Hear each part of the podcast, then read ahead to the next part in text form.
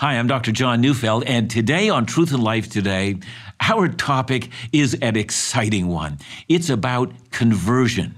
What does it mean to encounter Christ?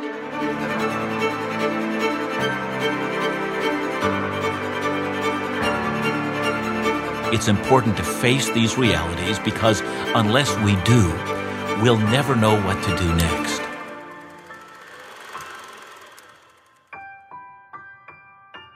Uh, sometimes we call it being born again. Sometimes we call it encountering Christ. Sometimes surrendering our lives into the hands of Jesus, or even welcoming Christ to become the center of our lives. Here's what the Bible says about that encounter. I'm reading 2 Corinthians chapter 5 verse 17. It says, "Therefore if anyone is in Christ, he is a new creation. The old has passed away. Behold, the new has come." All of this is from God, says the scripture. So there is that initial first encounter with Jesus. You know, the Bible tells us that, that we are lost in sin. The wages of sin, says the book of Romans, is death. We are by nature, says the book of Ephesians, um, objects of God's wrath. That's because God is righteous and we're not. That's because God demands of us holiness and we haven't returned it. That's because God has provided everything that we presently have, including the air that we breathe and the clothes that we wear and the healthy bodies that we live in. And yet we have not returned thanks as we ought. And there's this distance between us and God. But when everyone anyone encounters Christ for the very first time, the Bible says they become a new creation. Something on the inside is radically changed. It's never the same after that. Any initial counter with Christ changes not only who we are, it changes what we want, it changes how we view life, it changes how we view the world, it changes what we want our lives to become. In short, what we actually do is we give our lives or we give our hands into the hands of Jesus. And we say to Jesus, You can lead me anywhere you want to take me. I'm now yours. That's why the Bible says that's a new creation. Everything is made new. I've got a wonderful guest today. His name is Johann Matthies. He's a German guy. Uh, he's been my friend for a great many years already. Uh, he's the director of a, a missions organization in Germany. It's called Multiply Germany, but it also reaches into, uh, especially into Eastern Europe, and then also into a number of other countries as well.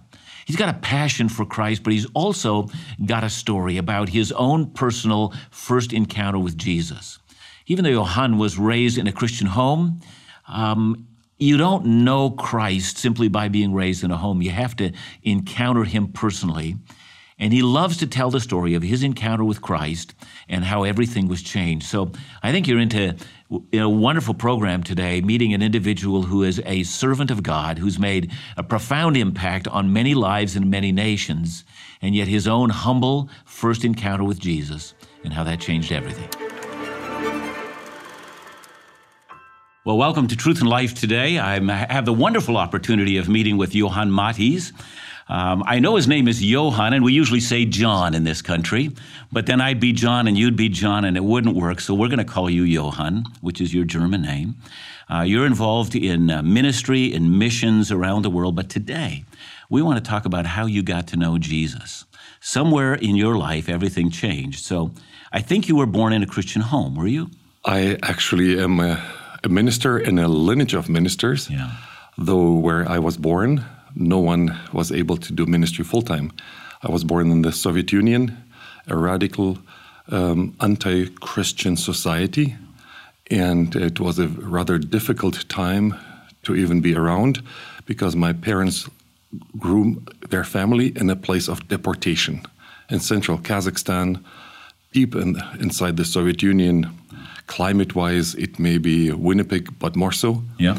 And uh, there was coal mining, rough environment, but we never knew how bad the environment is because we had caring parents and we were attending a church in which my grandfather was the moderator, my father was a lay preacher, and I had seven siblings and many neighbors who were also believers. So you've got a, a believing church, you've got believing parents, you've got a believing community around you, but you're also going to a, a school which stresses atheism, I think.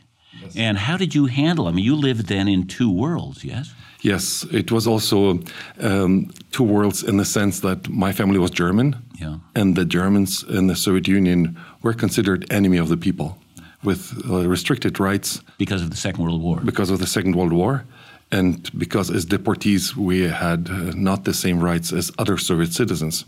So I had a inner life that was more German, and then the public life that was Russian. Mm-hmm. We didn't speak Russian at home, but we didn't speak German in public. Right. So in the, this way, it was black and white in a way, but also in the faith way.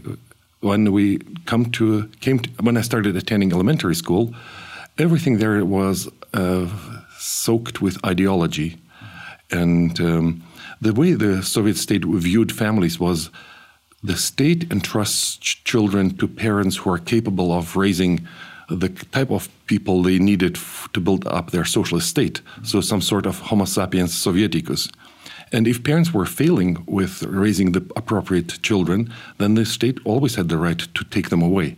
So, my parents, when walking with us this Christian path and not allowing us or discouraging us from joining any communist type activities, that led to a lot of isolation, but also to the risk that we would lose our family. Yeah. So, you know, uh, just to put this all together, I don't think you came to know the Lord as your personal Savior. How old were you at the time? When uh, we left that area of the Soviet Union, I was nine. Yeah. We moved to the European part of the Soviet Union. We lived among Muslims in the northern Caucasus there. And when I was 13, we moved to Germany. And this is around that time I began to understand that my life needs a personal decision to turn um, towards the godly things that uh, God was inviting me to. So, were you before that? I mean, were you at the point in your life where you just simply said, "I, I can get comfortable in living at home with, uh, you know, with Christian parents and a Christian community, and I'm going to live within the state as well, and somehow just make it work"? You still didn't feel the necessity of a personal conversion to Jesus? I was a, um, a very good student in school, yeah. and my parents did a great job in raising us. So I was actually risking to be a decent guy going to hell. Uh-huh. Until there were pointers that no, no, this won't work out very well for me. And there was one day when I was 15 where, when my father had to pick me up from the police because of shoplifting. Ah. And the shoplifting by itself was, I didn't plan anything. It just happened, but it sure, certainly got everyone's attention, mine too. And I was, I knew. I had a cousin who was in a bad home, bad behaviors, gang activity, and God spoke to me and said, Look at him. One day he will turn and be my child, but the way you think you're righteous, it won't work out. So I knew I was living towards a decision. And then one day uh, there was an evangelist visiting our church. Well, let's let's get to that in just a little bit. But I just uh, want to plumb something with you, and that is, let's talk about your own experience in a Soviet state. Uh, you're being indoctrinated. Is it making an impact in you? Are you struggling with, you know, who do I believe? Do I believe the state and my do I believe my school teacher? Do I believe my church? Did that struggle happen inside you? It didn't. It didn't. I saw the faith life of my parents. Yeah. I saw the church. We had all these heroes of faith around us. My uncle Rudy Klassen has been uh, in jail for three terms following Christ, leading underground church activities. We have had those stories. Um, some of them were only told after we'll. Some of those stories from my family I only found out when I when we were in Germany because parents sharing those stories with their children also risked that kids would share it and then it would be considered anti-Soviet propaganda. Right. So I didn't know all the bitter truth, but the, whatever light, uh, whatever positive truth there was, I was clearly hanging on to. Wow. So, you know, this is huge encouragement for parents in this country who, you know, sometimes worry about, you know, an ideology that's taught in the schools that is anti Christian.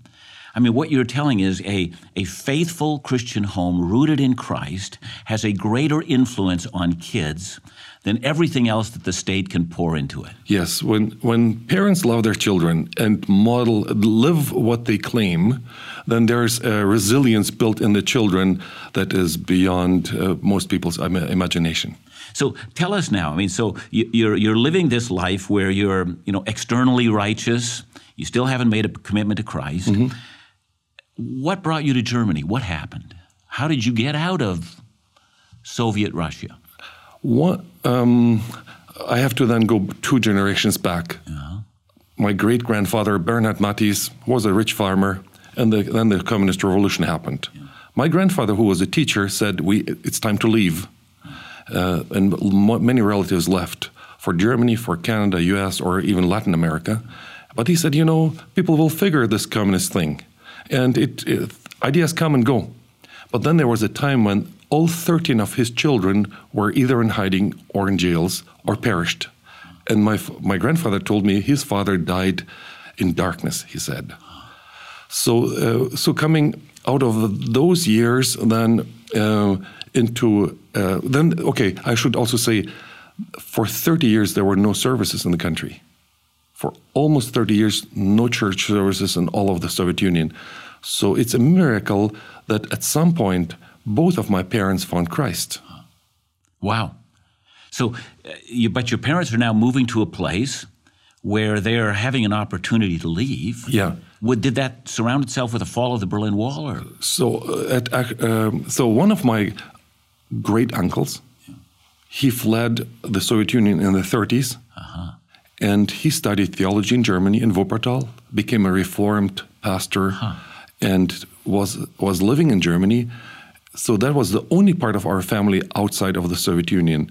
And then he basically, um, or or his wife, they made papers for family re- reunification. And early 70s, my grandfather, he was actually called by the authorities Mennonite number one. Ah. Willy Matthies. Uh-huh. He was called, he was let go and he ended up being in Germany. And soon later in the 70s, the other ch- children followed, and we, we were able to start a li- making a living in Germany. So this all happened before the wall fell. Yes. It, uh, so uh, we we got our permit to leave the Soviet Union Christmas 1977. Wow. And wow. and the wall led us still 15 years later. Yeah. So now everything's changed, yes. and but it's something's going to change in you too because there's going to be a personal encounter that you yet have with Jesus. Yes. Um, so when I knew that the trajectory of my life will be a bad one, I just felt unless there's an exterior power added to my life, yeah. it will just naturally go down the drain. Right. Uh, so at age 15, I had no doubts about that.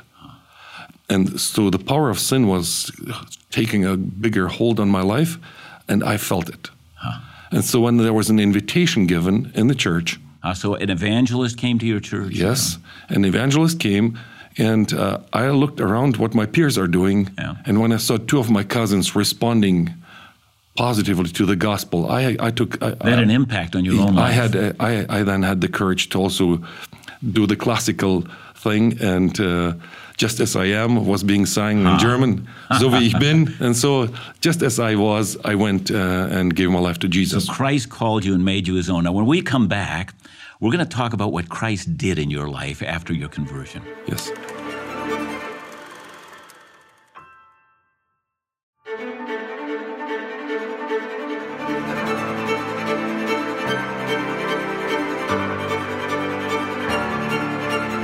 It's important to face these realities because unless we do, we'll never know what to do next.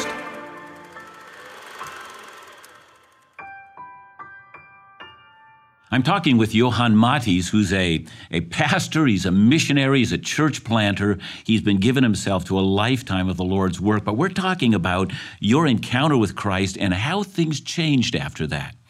Uh, you came to Christ at an evangelistic meeting. You sensed Christ speaking to your own heart. You looked at other people responding, and you knew that God was calling you. Um, did you did you sense there was a, a burden that lifted from your shoulders? Not immediately. My church was great in in having this evangelistic event, but was very slow and low on training uh, or, or untrained on counseling. Yeah. No one had a good conversation with me so that I would have assurance of salvation. Uh-huh. And so I struggled with uh, assurance of salvation for a few so years. So you came forward, you said, I need Jesus. Yes. Because you were raised in a Christian home, you understood the reality of sin and of a righteous God and of the judgment seat. So you knew you needed Jesus, but you needed assurance. Yeah. that you were forgiven and accepted in His presence. Some people had an easier time understanding their conversion because they stopped smoking. But since I didn't smoke, I, I think that somehow was nothing that changed radically. Yeah. I've seen my cousin, who I mentioned before, um, he was just jumping for joy, and my joy was still to come. But I already knew the living God, and I was I made in my heart the decision no matter how I feel, I'll hold, hold on to Him. Wow. So I started engaging in church ministries and all kinds of activities, but longed to be accepted by God and know about So that it. assurance that I'm loved by God, Yeah. I'm welcome into His family. How did that come to you? a lot of good things come from Canada. And there was a preacher coming from Canada, J.J. Taves. Yeah. And one morning I had the courage to. By the way, I'm going to say a man who's made a, a considerable impact in my life as well. So I'm glad to hear his name. Yeah. Yes, and I had all, all of a sudden I had the courage to seek him out and talk about my longing.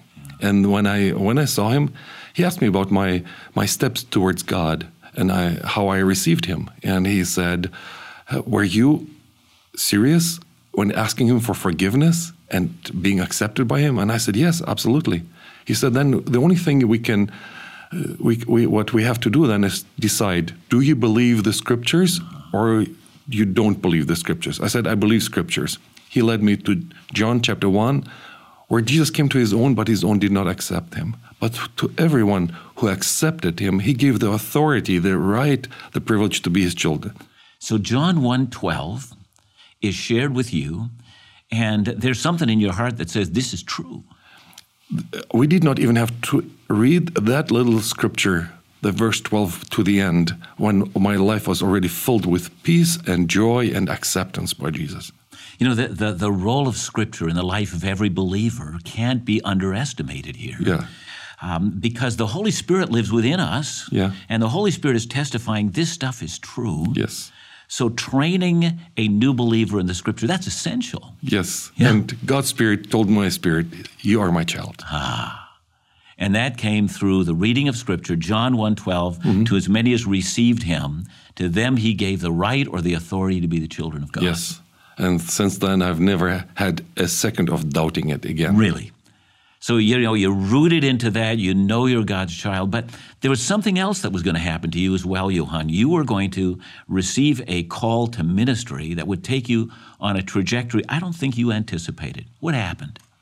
I um, was uh, on the creative side of thinking and uh, working. And in my little church, we didn't have quite enough space for people like me. We kind of thought um, in our church, you, you, you go outside of church and family to make an earning. And you, you you- earn a living that way, and then you come back to church and live your Christian Yes, life. So is- there's yeah. there's out there. Yes. That's the business world. Where, where you, where it helps you to live your Christian life because it sustains you and your family. Uh-huh. But to make an, have an impact in the world or study the, let's say, the social sciences was not really encouraged.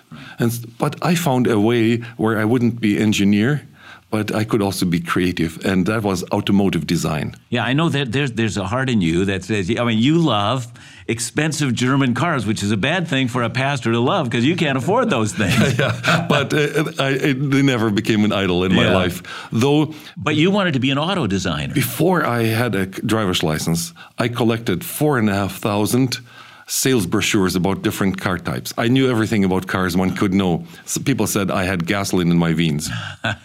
but one day, uh, my grandfather uh, celebrated his birthday with his grandchildren, and he put up a tape recorder with a tape. A German evangelist went behind the Iron Curtain and preached in some of those churches where I came from in Central Asia. He came back and gave a report, and my grandpa played it, I'm sure, prayerfully. My grandfather longed all his life to receive theological training and become a missionary, but he uh, lived all his life behind the Iron Curtain. So he puts this tape up, and, he, and I'm hearing this report, and the guy is saying, you, you who have come from the Soviet Union, you could spend the rest of your lives catching up with all the material blessings that you have lacked in the poverty that you know back there. But I've seen the spiritual life of your churches there. This is something we need here so bad. You could, you need to all be missionaries in our country. And um, of all the grandchildren that listened to the tape, God just spoke it right into my heart. I went into my room and I laid down my life and I said, I'm here. The, again, the classical way. Here I am. If I'm of any use, send me. So I think, I mean, because you were planning a career in auto design, but there was a time when you looked at a tail light of a car, and I know we've talked about that, and it's something just clicked in your soul about that tail light. When Tell I was discussing with God the future call, where He calls me into uh, um, a ministry and mission, world mission, he, I, I was to let go of my automotive dreams. Dreams I already had written with schools that would where I would receive further training, and God said, lovingly, caringly, He said, "Would you? Uh, do you assume you would be a star designer, the likes of Pininfarina, or some of the other big names? Yep, Giugiaro." And I said, uh, "Probably not. I didn't see myself as a genius. Probably not." So God said, "What is then the biggest hope you could have?" And I had to admit, oh, maybe there would be one day when a tail tail light that I drew will be will will be in serial production. And God gave me a little time to think about it, and He said, "But you know, there are three billion people who have never heard of my name." Yeah, yeah. So I think, Johan, something happened in your spiritual life mm. where you said, "It's not enough to simply know forgiveness of sins." Mm-hmm I can't keep this message to myself. I've come to know Jesus, and there are people all around the world. And what ultimately makes a difference in my life? I don't think you're telling everybody that they have to be a full time pastor. Yeah. But I think you're telling everybody whatever you do in your life, you've got to ask yourself some pretty big questions. What are those kind of questions? I still appreciate nice cars.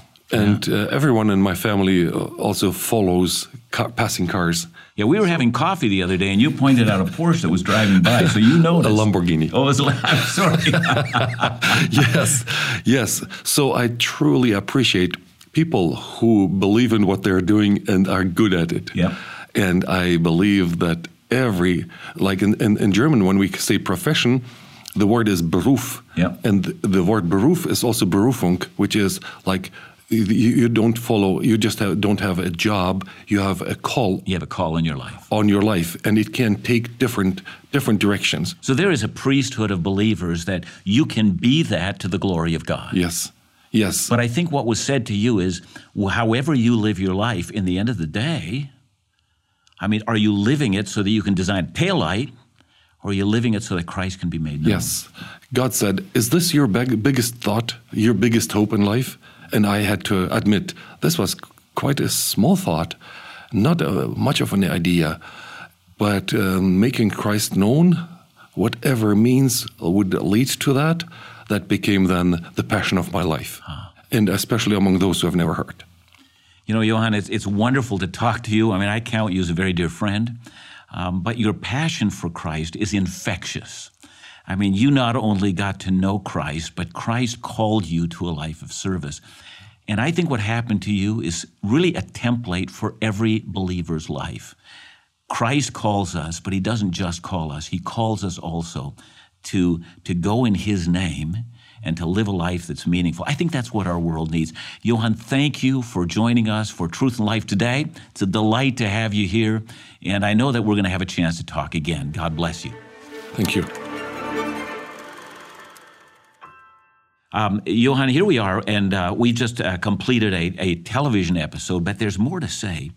And you've been talking about Paul's words in 2 Corinthians 5. Um, we are ambassadors of Christ, Christ making his appeal through us. And the message is be reconciled to God. So that's, that's what you're sensing in your own life. God has called you to be exactly that. The South African missiologist David Bosch said the that evangelism in our evangelism in our age will take the shape of reconciliation, ministry of reconciliation, and he is right in many ways. For one semester, I was a student in Hong Kong, and it was on political science, but in the context of mission. At the time, business opportunities in Hong Kong were just amazing, and I felt I felt a draw I, to be drawn into into a, a different world, in a, a world in which um, I would make a difference in a different way, like um, be, becoming resourceful and influential. And we all tend tend to desire for that to matter in the camp when Jesus actually says, you know, come with me and matter outside the camp. Yeah. So uh, share with me the embarrassment of Christ. So I was struggling around these lines. So acknowledge me before men, which means men and women of the world. Um, and so don't be ashamed of the gospel wherever you go. Uh, and, and then all of a sudden, I got a biblical text out of context. Those of you who have dreams, share dreams. But those of you who have my word, share my word. I know it's a bit out of context, but it totally spoke into my life. Do I follow dreams or do I have the word that I have to share? And one more time, God said, Business is great, politics is great. And I truly appreciate people, especially Christians, who are engaging Absolutely. in that those in those realms. But in my own life, it was a temptation. It was would be it would be a distraction. So I have friends who are both politicians and business people but God called me to be a minister of His Word, and so He one one more time realigned me. But when he, when I all of a sudden realized He is calling me to the highest calling to be His ambassador, then the political careers that would be thinkable all paled, like, and uh, it kind of freed me from inhibition of from men. Mm-hmm I could stand before anyone in this world and uh, saying, you know, I am a carrier of Christ. I'm an ambassador of Christ. I'm the presence of Christ. Here you can get uh, your citizenship of a kingdom that will never perish. Right, right. I mean, Johan, I, I think what we have in Scripture is this calling of the priesthood of all believers and that those who are a part of a secular profession and are believers are still involved in the Lord's work. I, I, think that's what you've been saying. Yes. So you're a politician, you're a businessman, you design cars, you sweep floors. All things can be done for God's glory and unto Christ. I mean, the scriptures say that even slaves, in their submission to their masters, you could have been a slave in the ancient world and still have done so to the glory of God. But there is a special calling that if God calls us to be a minister of the gospel, it was Charles Haddon Spurgeon that says if, if God calls you to be a minister of the gospel, don't step down and become a king. In other words, every calling after that is a lower calling. And I think you'd agree with that. And I uh, still had to also function in the marketplace. Uh, when I beca- became a, a missionary, um, I was a missionary in an area that would not allow for that kind of activity. So I became a student. I wrote a doctoral dissertation in history and uh, researched, worked alongside others in the university in a, in a, in a third language, and uh, had to make a difference or make my life work in circumstances that were not pulpit all the time. Right. But at the same time, I would also say, I have seven brothers and sisters, uh, many friends, uh, relatives everyone is an ambassador of Christ who knows him and who is willing to stand for him in public. And let's just, you know, end this by saying that the only life that actually matters, when Paul said, For me to live is Christ. I mean, the only life that ever matters, I, I think that if we don't live for Christ, we're living our entire lives to design that tail light that you talked about. And in the end of the day, eternally, it will make no difference. It's so wonderful to be in the Lord's work. Uh, again, Johan, what a joy to spend time with you. I know we're going to talk again in the future. God bless you. Thank you.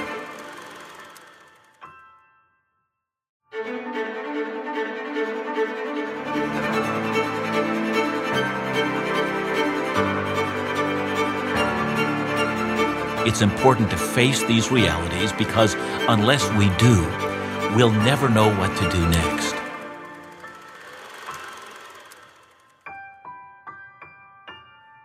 Well, I, I, trust that you've enjoyed this, this marvelous interview. Um, and the thing that stuck with me is the whole idea that we can spend our lives designing the taillights of a car, and in the light of eternity, it just doesn't matter.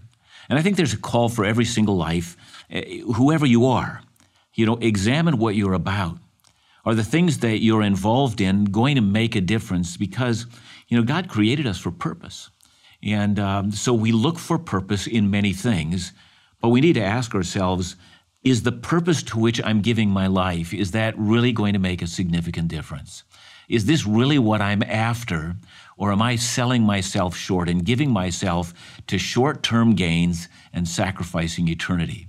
The call is to come to know Christ. Know Jesus is your personal Savior. You know, Jesus says, I stand at the door and knock. If anyone hears my voice and opens the door, I will come into him. There's an invitation that Jesus is making right now. He says, Come to me, surrender your life into my hands. So let me lead you in a basic prayer. It goes like this Lord Jesus, I know I'm a sinner, and I know that you're the Son of God, but I also know that you died for my sins. And because you're willing to forgive me of all of my sins, today I bend the knee in your presence and I call you Lord and God. Here's my life. Come into it and live your life through me. Change me. Make me the kind of person you want me to be. I am yours for all of eternity. Pray that, and I promise you, your life will never be the same.